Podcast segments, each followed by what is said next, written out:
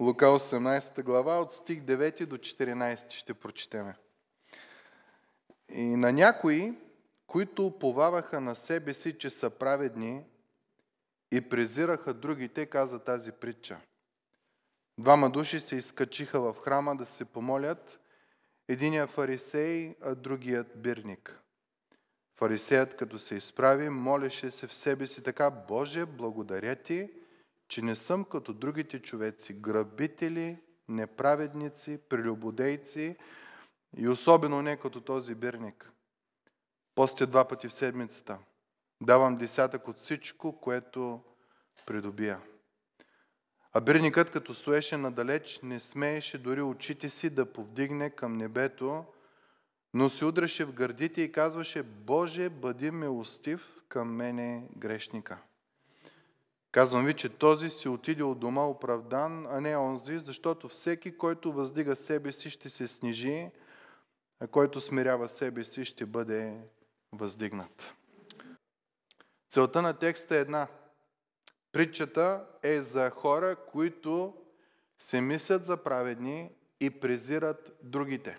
Някой ще каже, а, ми то, той не е за мен. Ако не е за вас, може да си идите. Ама аз съм уверен, че е за всеки един от нас. Защото в даден момент влиза едно чувство, наречено гордост, един момент, в който ние започваме да се мерим. И, и това е част от нашата грешна природа. Това е нещо, с което ние трябва да се борим. Ако обърнете внимание, докато четете Стария Завет, за да не се възгордее Израел, или в моменти, когато е тръгвал да се възгордява, Господ им казва, помни, че и ти беше роб.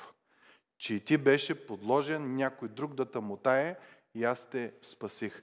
Та, ти и аз изпадаме сигурно в случаи като тая история, която ще разбереме на духовна гордост, сравнявайки се с другите.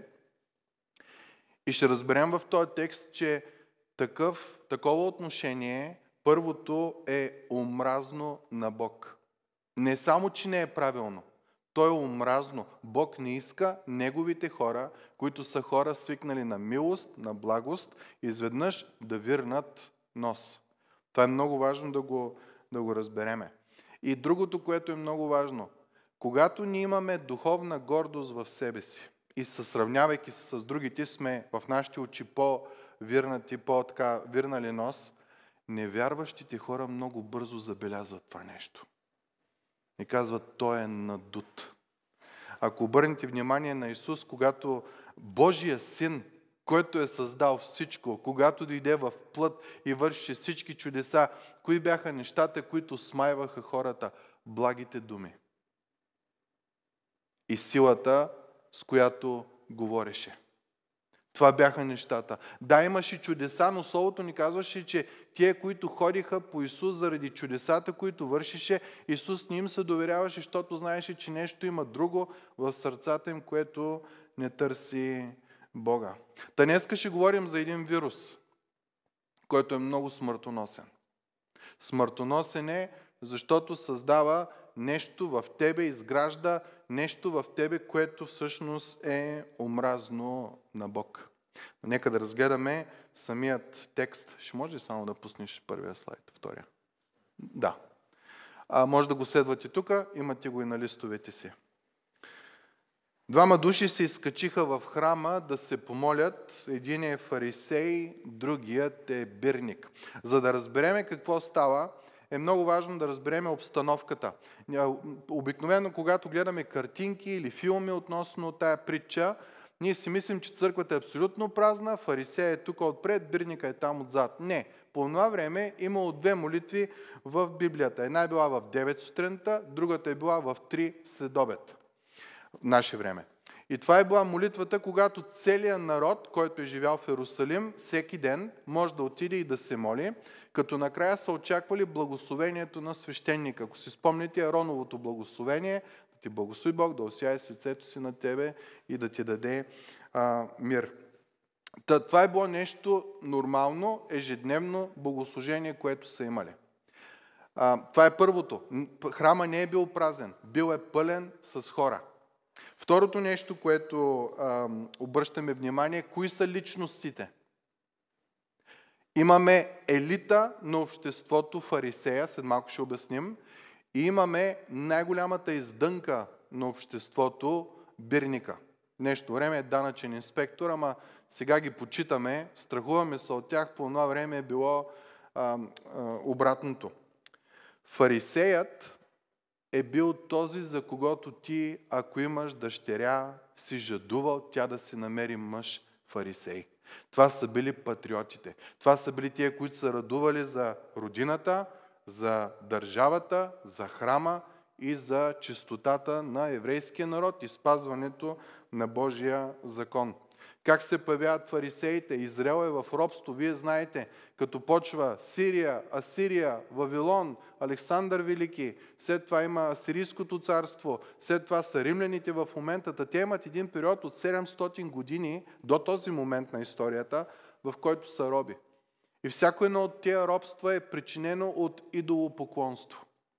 И фарисеите са група мъже, които решават да отстояват истината.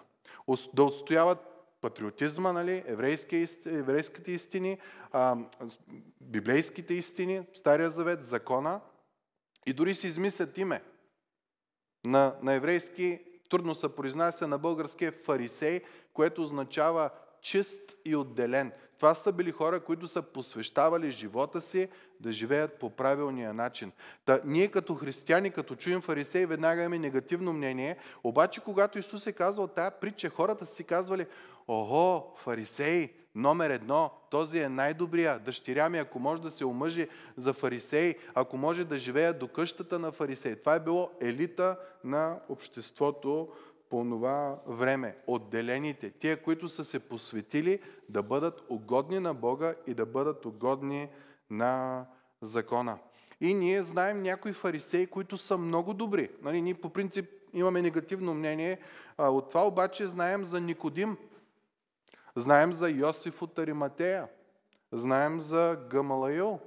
Знаем за Павел. Това са фарисеи, които нали, а, ги знаем като, като добри хора. И от другата страна имаме друга, другия човек. Той е друга група хора, така наречен бирник или данъчен инспектор. По това време Рим е искал всеки да си плаща данъка към Рим. И за тая цел той е установил, че ако дойдат римляни, които да събират данъците, особено в провинция Палестина, хората лудват и почват да вдигат бунтове.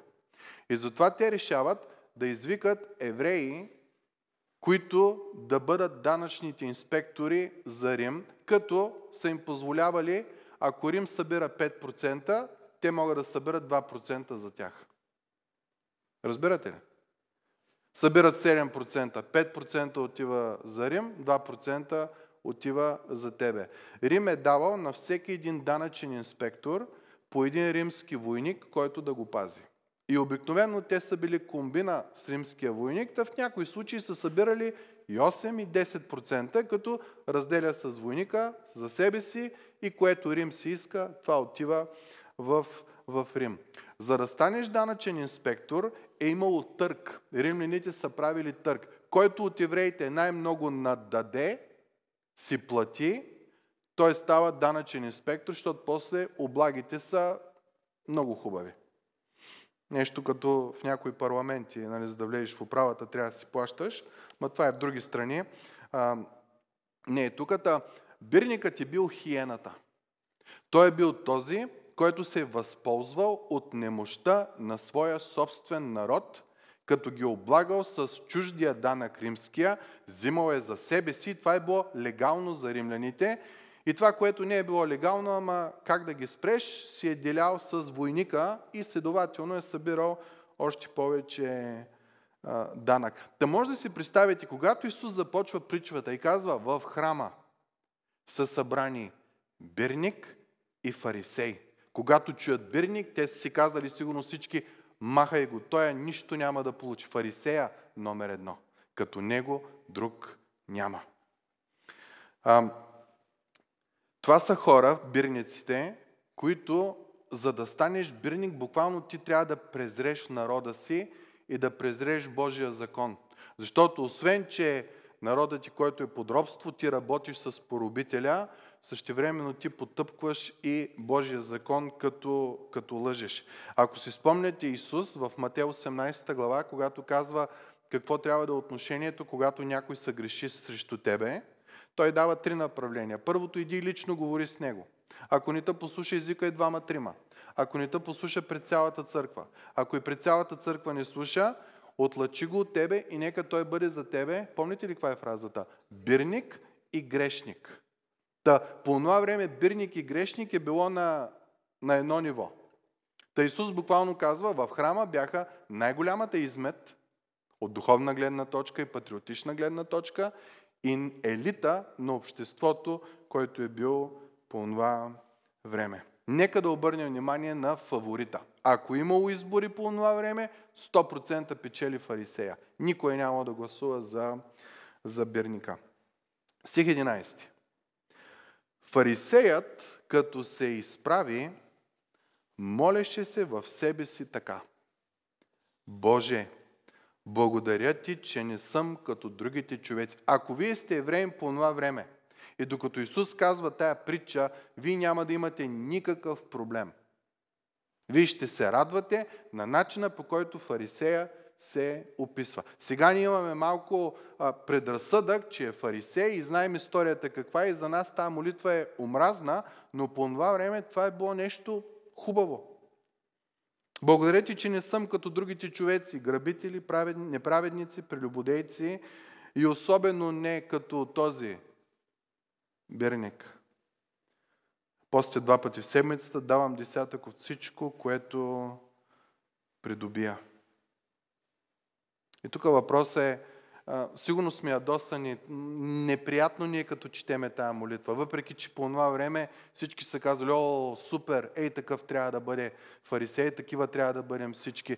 Обаче сега на нас, които сме новородени, на които сърцата ни са променени, в които излята Божията любов, четейки този пасаж, ние разбираме, че има нещо гнило. Нали така? Няма нужда да сме слушали проповеди или това самото прочитане на текста ни казва, че нещо тук не е наред. Мирише на, на пъкъл. Да не би да е защото лъже. Ми не. Павел, когато описва своя си живот като фарисей, той казва спрямо закона непорочен. Представете ли си такава фраза? Ние ако прочетем закона, абсурд да кажем, че сме непорочни. Ние имаме нужда от, от милост. Да не би да е бил нечувствителен към другите хора. Ми не, той говори за грабители, неправедници, прелюбодейци, бирници, такива продажници. Той са по принцип хора, които не бихме тръгнали да се сприятеляваме с тях и фарисея това казват. Аз с такива хора нямам, нямам нищо общо. Какъв обаче е проблема? Гордост. Духовна гордост. Обърнете внимание каква гордост. Кой е стандарта на праведност за фарисея? Текста ни казва.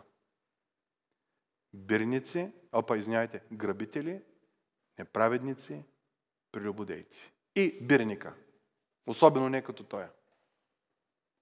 Нещо не е наред в този човек, който се стреми да бъде угоден на Бога. Изведнъж се оказа, че летвата му за праведност не е този, на който би трябвало да подражава,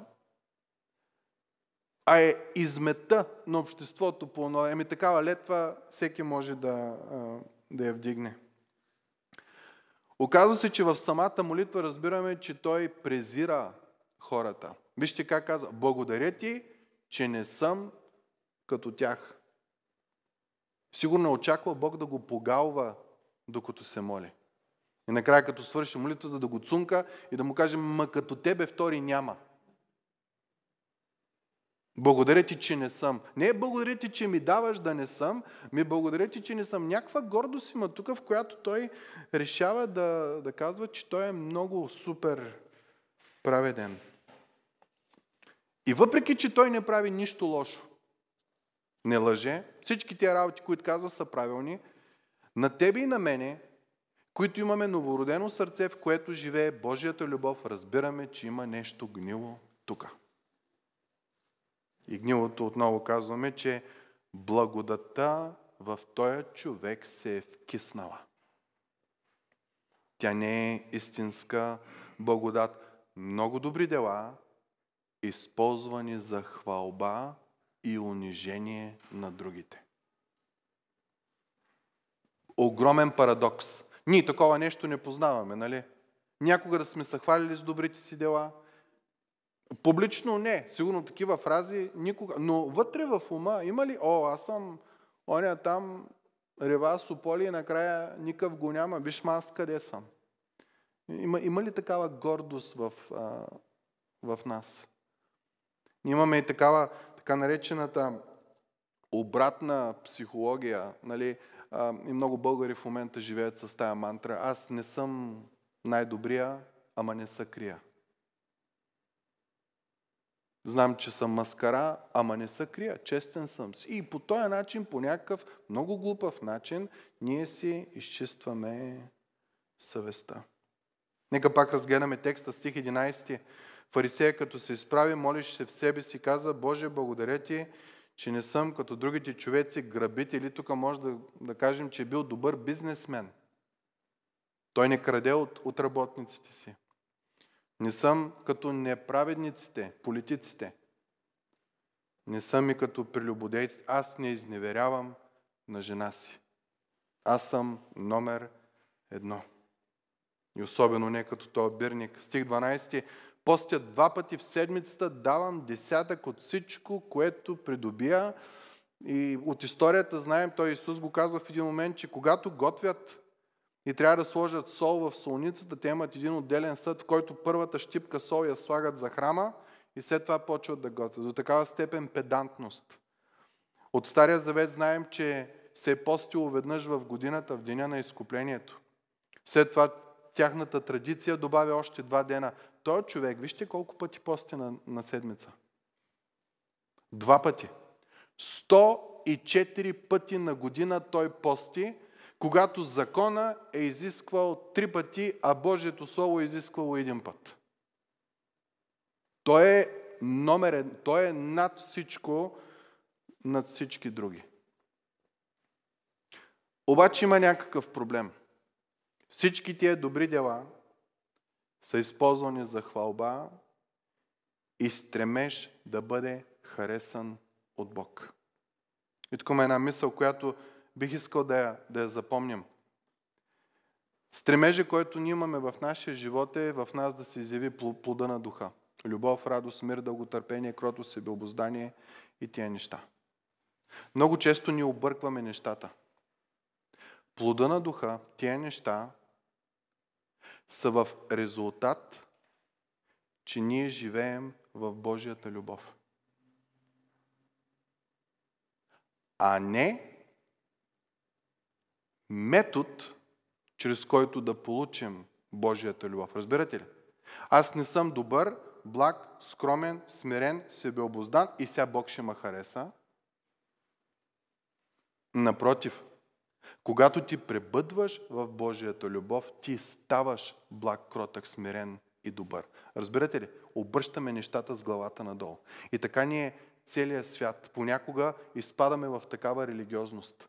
За да може мен Бог да ме хареса, аз трябва да съм такъв, такъв, такъв и не пребъдваме в любовта му, а пребъдваме в някакъв страх, където се мъчим като фарисея, постоянно да се доказваме и да се мерим с будниците, прелюбодейците, грабителите, неправедниците и бирниците, които са в света. О, сравнение с Хитлер, Пф, аз съм цвете. Да, не съм най-най-най, ама, нали, ставам. Той е начин на поведение е токсичен. Той те отравя. Премахва радостта ти в Господа. Пребъдването ти в Божията любов изчезва. Той човек не вижда Бог. Той вижда само себе си, сравнявайки се с всички други. И обърнете внимание, сравняваше се с най-унизената личност в Израел. Вместо стандарта на праведност да му е Бог, стандарта му беше грабители, неправедници, прелюбодейци и, и бирника, разбира се. Благодата на този човек, можем да кажем наистина, че се е вкисна. И обърнете внимание как нарича и особено не като този бирник. Между другото, тая дума този е много интересна. Спомняте ли си, когато историята с блудния син, когато той се върна и баща му умря от радост и заколи телето и стана пиршество и радост и дойде неговия син, който завиждаше и му казваше, аз ти слугувам, тук той живее с баща си, ама му слугува. И му каза, а той е твой син. Не, не брат ми, ами той е твой син. Е, подобно нещо имаме. Та, има някаква такава в Евангелието на Лука, някаква такава идея, че когато ти кажеш този с пренебрежение, ти си от страната на лошите. И тук виждаме това с, с фарисея. Ама стига сме говорили за фарисея. Опудрихме го яко. Нека да обърнем внимание на, на бирника. Стих 13. А бирникът, и тук като се каже бирник, представете си най-омразната личност, която вие имате. Продажник, не спазваш закона, лъжещ, най-най-злото, което съществува. А бирникът, къде стоеше той? Надалеч. Ако фарисей е бил тук, бирника ще стои отвънка зад дървените врати. Това означава надалеч. Не смееше дори очите си да повдигне към небето. Той човек е знаел, че е с мръсни ръце и мръсно сърце и няма никаква работа на Божия хълм, където са праведниците. Той не сяда отпред, за да слуша. Той е най-отзад. Защото знае, че по никакъв начин не може да няма правото да отиде отпред. Не може да дойде дори до олтара. Символичното присъствие на Господа. И текста ни казва, че дори очите си не вдигаше към небето. Реалното Божие присъствие. Докато бирника, спомняте ли си, пристъпи напред, изправи се и се молише. А, фарисея, извинявайте. Бирникът не смееше да е сред Божия народ, понеже осъзнаваше колко е мръсен, отцапан в ръце и в сърце. Първото нещо, което може да заключим в тази ситуация е, че фарисеят не знаеше кой е Бог. Бирникът знаеше. Бирникът не смееше лице да повдигне. Не смееше да се доближи до мястото, символа на Божието присъствие в, близо до алтара в храма. Фарисеят никакъв проблем нямаше. Той ще да е най-отпред, най-щеж да вика, най-щеж да се моли, най-щеж да вдига ръце, най-най-най и всички тия работи. И продължаваме. Вижте как се описва. Но се удреше в гърди. По това време това е било нещо, което жените са правили, когато оплакват някой мъртвец. Огромна мъка. Да виждаме, че на този бирник всъщност първо стои отдалеч, второ не смее очите си да вдигне, трето удръши се в гърдите и обърнете внимание, не цитира, че е направил нещо добро. Стиха продължава и казваше, Боже, бъди милостив към мене грешника. И тук думата грешник е с пълен определителен член. Не непълен, на гръцки.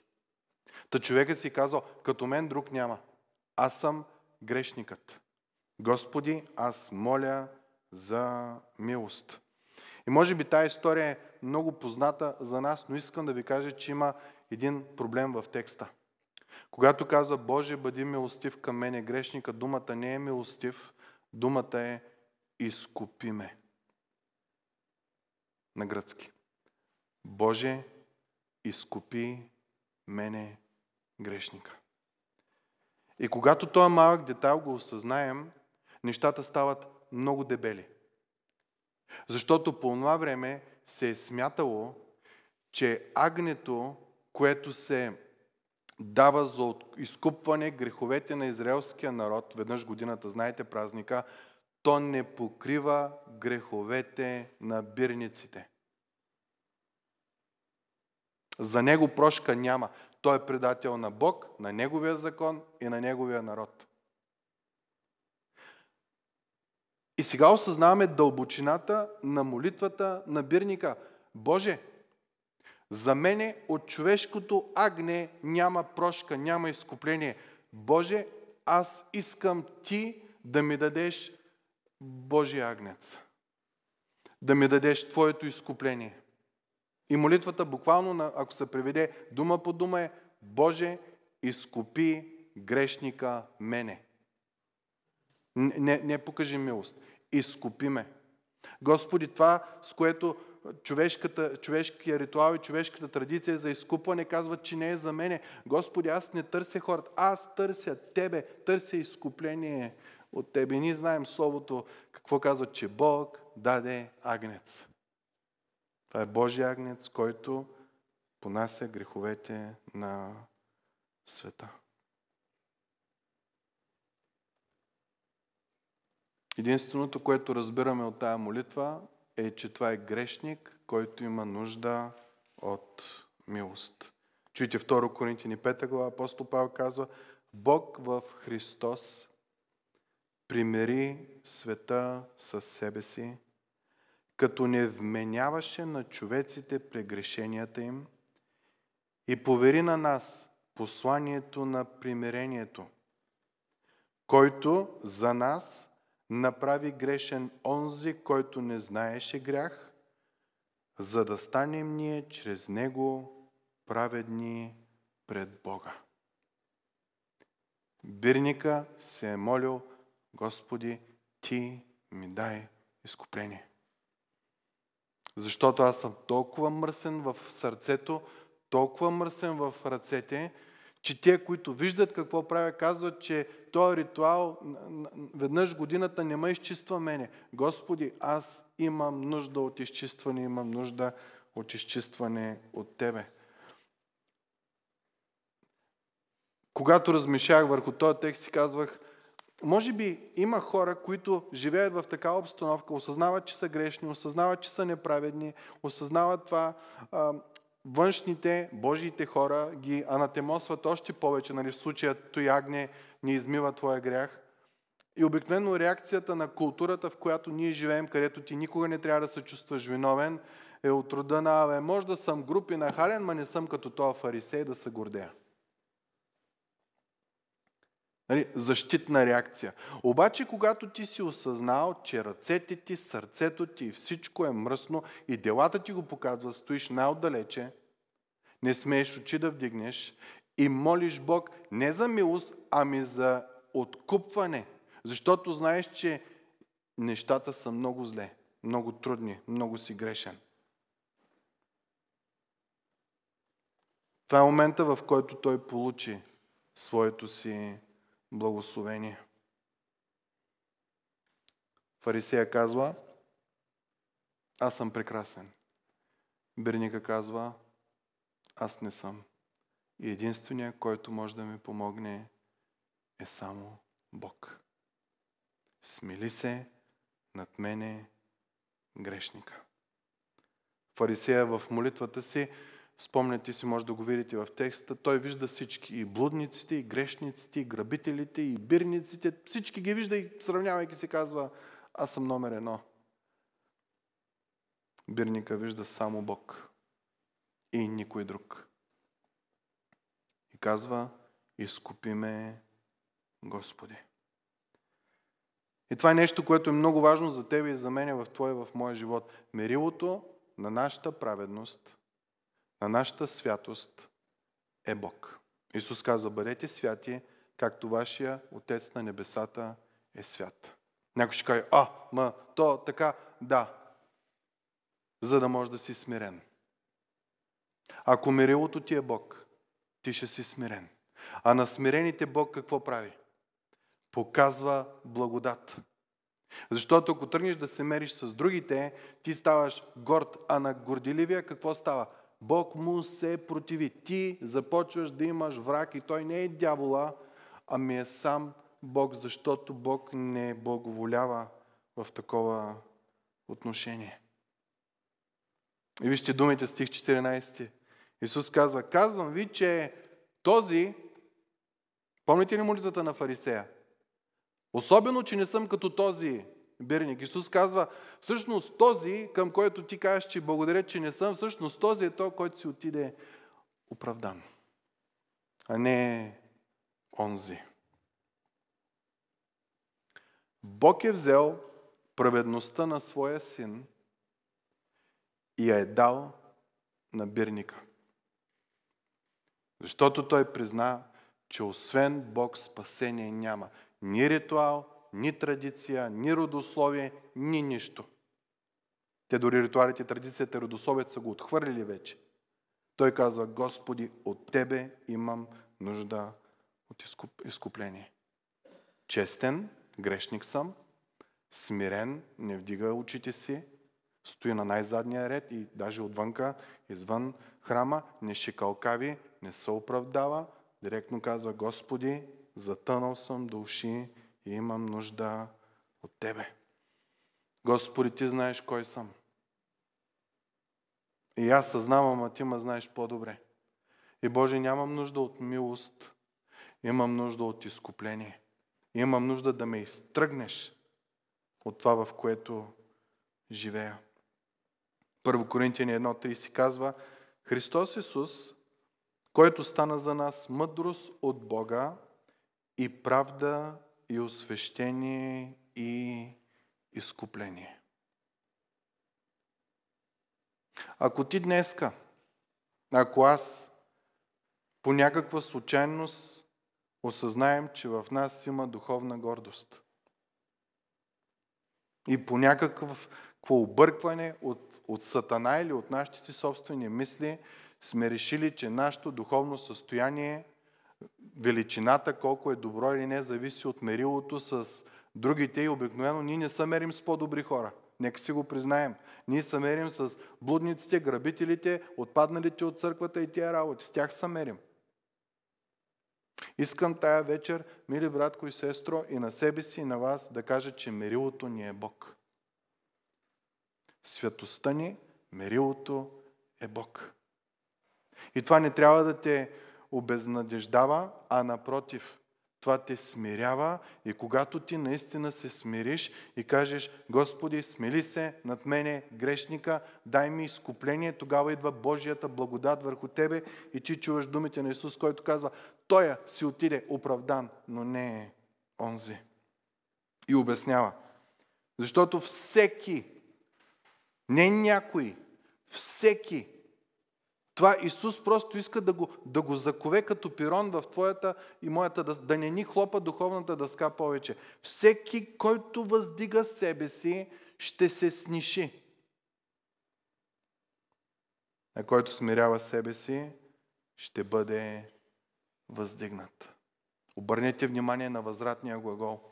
Всеки, който смирява себе си, ще бъде, не ще се издигне, а ще бъде издигнат. Което означава, че когато ти се смириш, когато ти осъзнаеш и признаеш състоянието си, духовното състояние, нуждата от прошка, от изкупление, от близка връзка с Бог, нужда от пребъдване в Неговата обич, сам Бог идва и започва да те обгрижва.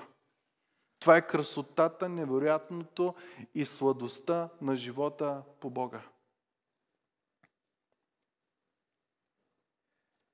Така Бог се държи с хората, които са смирени. Той им помага и ги благославя. Интересното е, че човек, който целият народ не харесваше,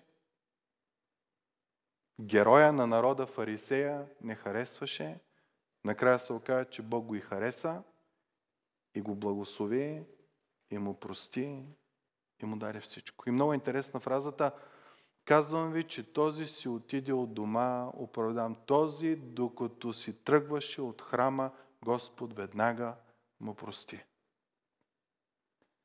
Тази вечер, мили братя и сестри, хвалбата ни да е само с Господа. Нашата правда, нашата мъдрост е Христос. Нашето изкупление е Христос. Нищо друго няма. Стандарта ни на праведност, стандарта ни на свят живот с Бога е Божията святост, което би трябвало да създаде у нас свято смирение. което произвежда в себе си директното Божие благословение. Защото Бог на горделивия се противи, но на смирения дава благодат. Това искам да ви окоръжа. Ако има нещо фарисейско във вас, изповядайте го час по-скоро. Той като корен, ако не го махнеш, той си върви. И може да разеде много неща. Но поради голямата си милост, Господ ни оставя от това Слово. Да може да се получим и да се окоръжиме на неговата, в Неговата любов. Господ е близо, Псалом 34 казва, до онези, които са с съкрушено сърце и спасява онези, които са с разкаян дух. Колкото си по-елитен, има вероятност да си толкова по-омразен на Господа, защото има гордост. И завършваме с думите на Яков. Приближавайте се към Бога и Той ще се приближава към вас. Измивайте ръцете си, вие грешни. Той го пише към християни. И очиствайте сърцата си, вие колебливи. Тъжете, ридайте, плачете. Смехът ви нека се обърне на плач и радостта ви в тъга. Смирявайте се пред Господа и Той ще ви въздига. Ако четем този стих, смеха да се обърне на плач, радостта в тъга, ти ще кажеш ми къде е позитивното мислене? Няма. Позитивното мислене е в момента, в който сам Бог те издигне. Затова казва Исус, а който смирява себе си, ще бъде въздигнат. Нека радостта ни да не е от мерилото с другите брати и сестри и с дори с невярващите. Радостта ни да бъде от връзката ни с Господа. И когато връзката ни е силна, основана на Божията любов, Бог ще ни издига. Бог ще създава в нас плодът на духа, а не обратното. Господ ще се разлива за тебе и за мене.